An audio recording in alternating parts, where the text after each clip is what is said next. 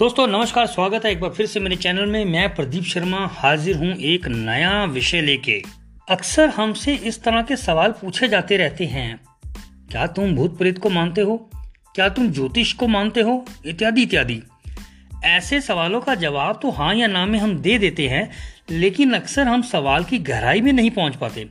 दरअसल, ये सवाल अपने साथ एक और छिपा हुआ सवाल लेकर आते हैं। चलिए मैं आपसे पूछता हूँ।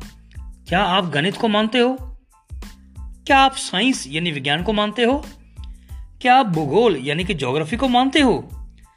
अब यदि आपका जवाब हाँ है तो निश्चित ही आप उस विषय को जानते होंगे, क्योंकि बिना जाने माना नहीं जाता। जी हाँ जब तक हम किसी विषय को जान न ले, हम उसके बारे में मान भी नहीं सकते। और किसी विषय को जानना तब तक संभव नहीं है जब तक हम उसका अध्ययन न कर लें। अर्थात सवाल मानने का नहीं, सवाल जानने का है।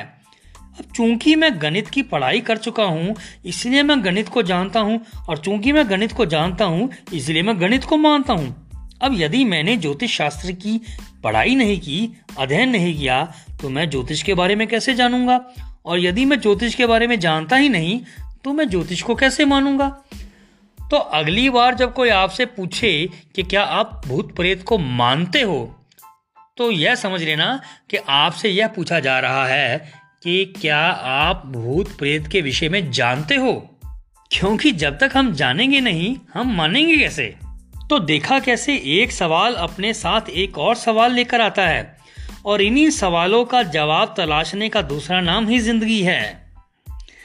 दोस्तों, सुनने के लिए धन्यवाद। एक बार फिर से मिलेंगे अगली बार नए विषय के साथ।